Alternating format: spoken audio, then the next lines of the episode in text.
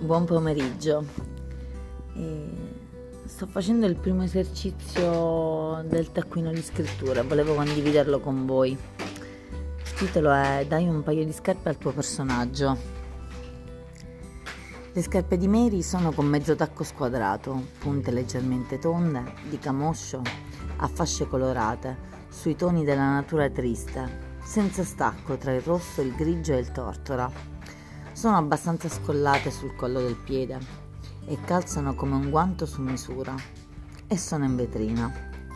Da un po', svettanti sul cubo che la visual ha messo ad altezza occhi, così da centrare l'attenzione di chi osserva passante. C'è la sua misura, c'è l'affare sullo sconto del prezzo, ma manca la volontà, quella volontà di avere e di agire.